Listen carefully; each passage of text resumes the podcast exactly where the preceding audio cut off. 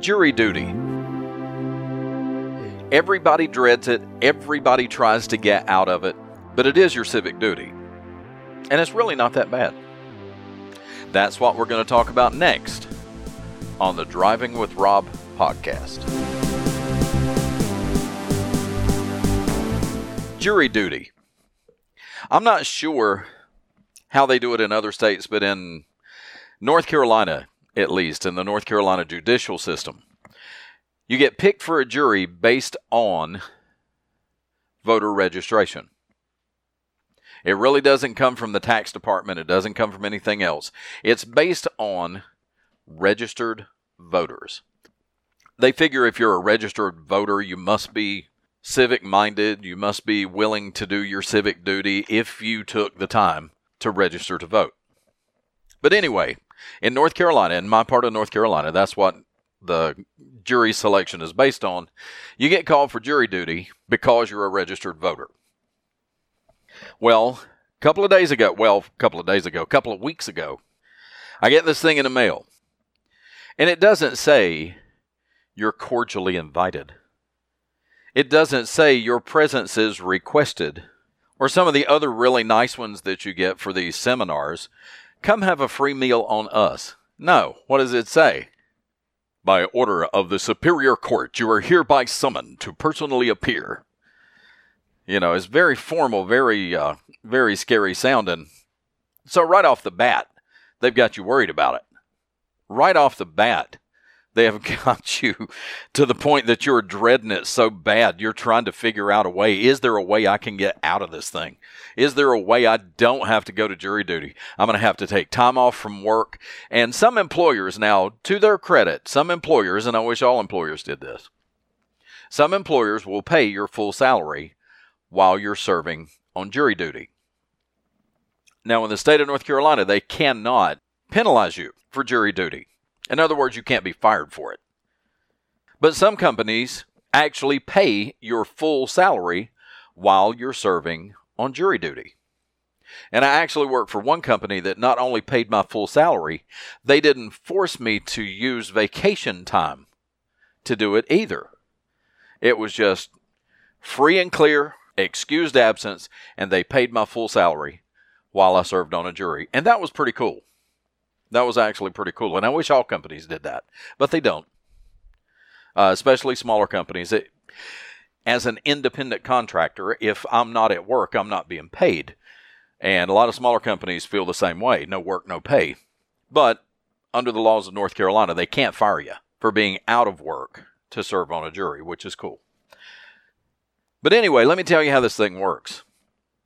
Basically, what they do is they pulled, and I can only speak from my personal experience, it may be different where you live, but the way it worked for me was they summon about 60, maybe 80 people at a time for jury duty.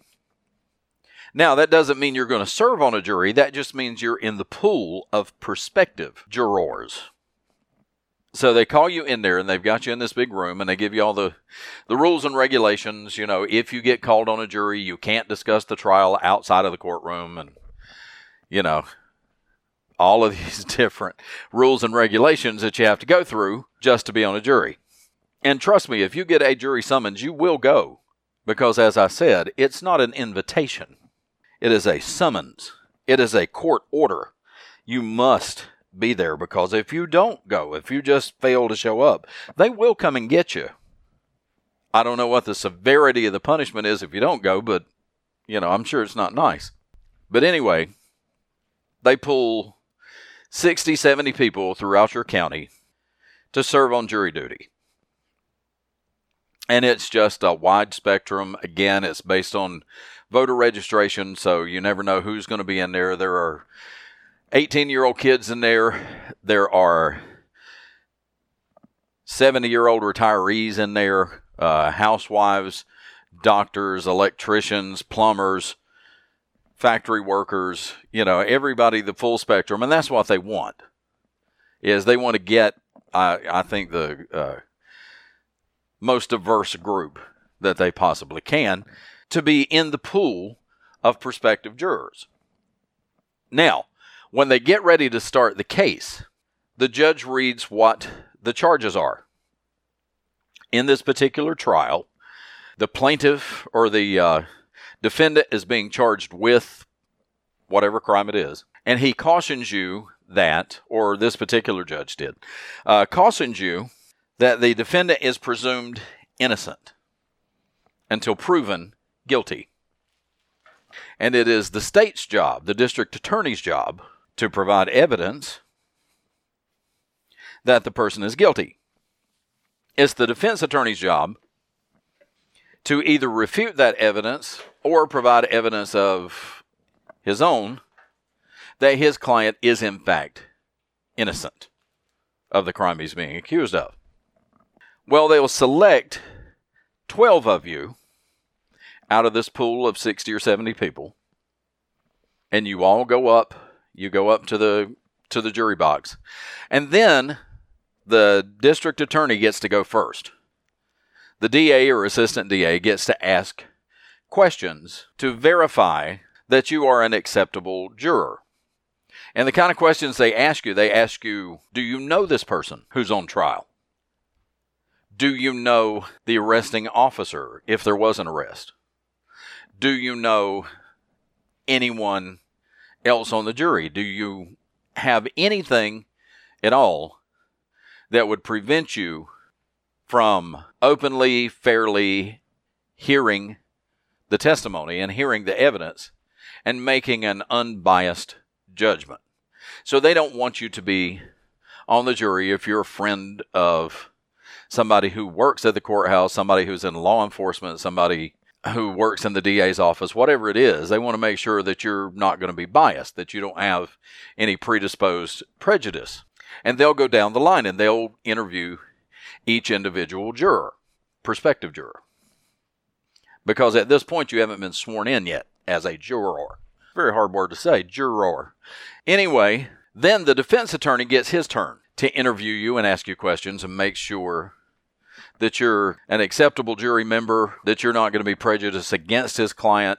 And I think the district attorney and the defense attorney can reject or, or pass on up to six people. That's why they call so many people in to be prospective jurors. It may be that you know this uh, the case on trial is a land dispute. Maybe you're a wealthy landowner. Maybe you own property adjoining that property. Maybe you have a particular stake in this trial. I'm going to pass on jury member number six. Number six, you may step down. And then they'll call in another, and then they'll start the interview process all over again. And I think they can reject or pass on up to six each. So you could potentially have 24 people involved in jury selection for a particular case. And I guess it's possible if uh, it's a, if it's a very uh, publicized case, if if a lot of people know about it, that you know they could pass on everybody and have to pull in another 60 or 80 people. I'm not sure how that works. I think that's how it works. But usually, in superior court and in civil cases, they can usually find out of the 60 or 80 people enough people to actually serve on a jury, and then they can get on with the trial. Well, what they do is they swear you in. You put your, your hand on a Bible, you raise your right hand, and you say, I do solemnly swear that I will to the best of my ability, openly and without prejudice, listen to the testimony and the evidence as it's presented. And I furthermore swear that the defendant is presumed innocent until proven guilty. So, anyway, so this whole process goes on. And as I said up front, everybody dreads it, everybody tries to get out of it because it is kind of a lengthy, boring process, and it does take time out of your life to go do something that you otherwise would not do in a million years, that you would never volunteer to do. That's why the court orders you, the court summons you to be there. But actually, it's a very, very interesting thing to watch because you learn how the court system actually works. And you learn what they can say and what they can't say. And it's not exactly like it is on TV. The guys on TV get away with a lot more than the real life attorneys get by with meaning they can say things on TV that they would never actually let you say in a courtroom. But it is interesting to watch, and it's not just interesting because this is how the, the real life court system actually works. It's good that you know how the real life court system actually works. Because people get falsely accused of things all the time. People get dragged into civil court for the judge to make a decision because these two particular people couldn't work out their differences, whatever it was. And you get into, uh, like the case I was on was a, a simple assault case uh, one person accused the other one uh, of assault, even though nobody uh, in the argument was ever touched. Uh, one person was charging the other person with assault. Well, they have to take it to trial. But people get falsely accused of things all the time. And it's good to know kind of how the system works because there may be at some point or another in your life, God forbid, that you or someone you know or love gets falsely accused of something. You need to know how that system works. And in a way, it's kind of comforting to go into a situation like that where you're actually sitting on a jury and see how it works and see what kind of questions they can ask, what kind of questions they can't ask, what kind of evidence they have to produce.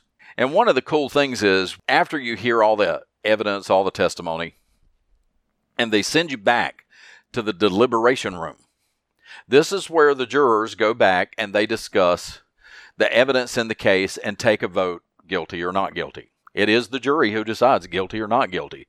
The judge gets to sentence whoever it is, but the jury has to go by what the law says to decide whether a person's guilty or not guilty based on the evidence that came out in the trial. Not your predisposition, not what you thought it was going to be like, or not how you think the law should read. All you have to go by, the law says, and in many cases, the law is very specific as to what constitutes a crime. It's very detailed, very specific. You have to meet all these criteria to determine whether somebody actually committed that crime or not and you vote guilty or not guilty based on did they prove or disprove that he has committed this crime based on these specific criteria that must be met beyond a reasonable doubt. Now, we're all human beings. Nobody can look at any situation and have zero doubt. I mean, you know you you think you can you think that there are certain things that are are completely 100% true every time have you ever seen those foam rubber bricks. It looks just like a brick but it's foam rubber. It's a joke it's a gag. You throw them at people and it bounces right off of them but when it's coming at them they think you're throwing a brick at them this is how magicians make their living is misdirection and making you believe that something you thought was 100% true and reliable all the time is not necessarily 100% reliable all the time. That's the reason they say reasonable doubt.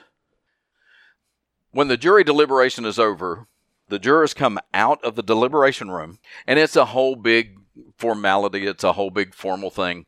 The bailiff, you have to write down guilty or not guilty.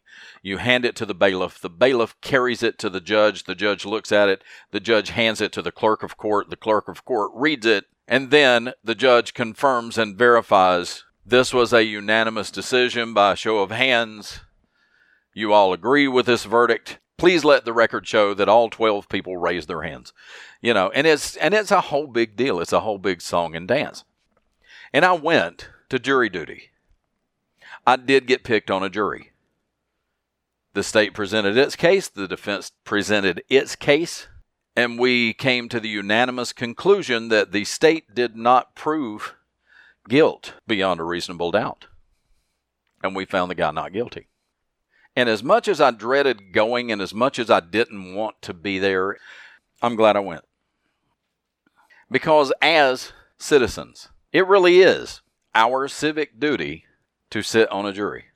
It's one of the few times that somebody who's not a politician, somebody who's not a government bureaucrat or a government employee, actually gets into a governmental process. And you get to see firsthand how it really works, not how it works on TV.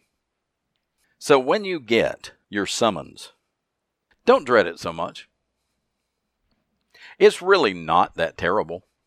You meet some interesting people. You get to see how the court system works up close and personal. And I think you'll walk away having a better perspective, a renewed faith in our government, the way the government works, the way the government should work, because now you have become part of the process. And that's today's episode of the Driving with Rob podcast. I'm glad you listened. I'm glad you downloaded. If you'd like to hear more podcasts and you want to make sure you don't miss an episode, just click on subscribe and then you'll get a notification every time I post a new episode. Thanks for listening. I hope you come back again. Thanks. Bye.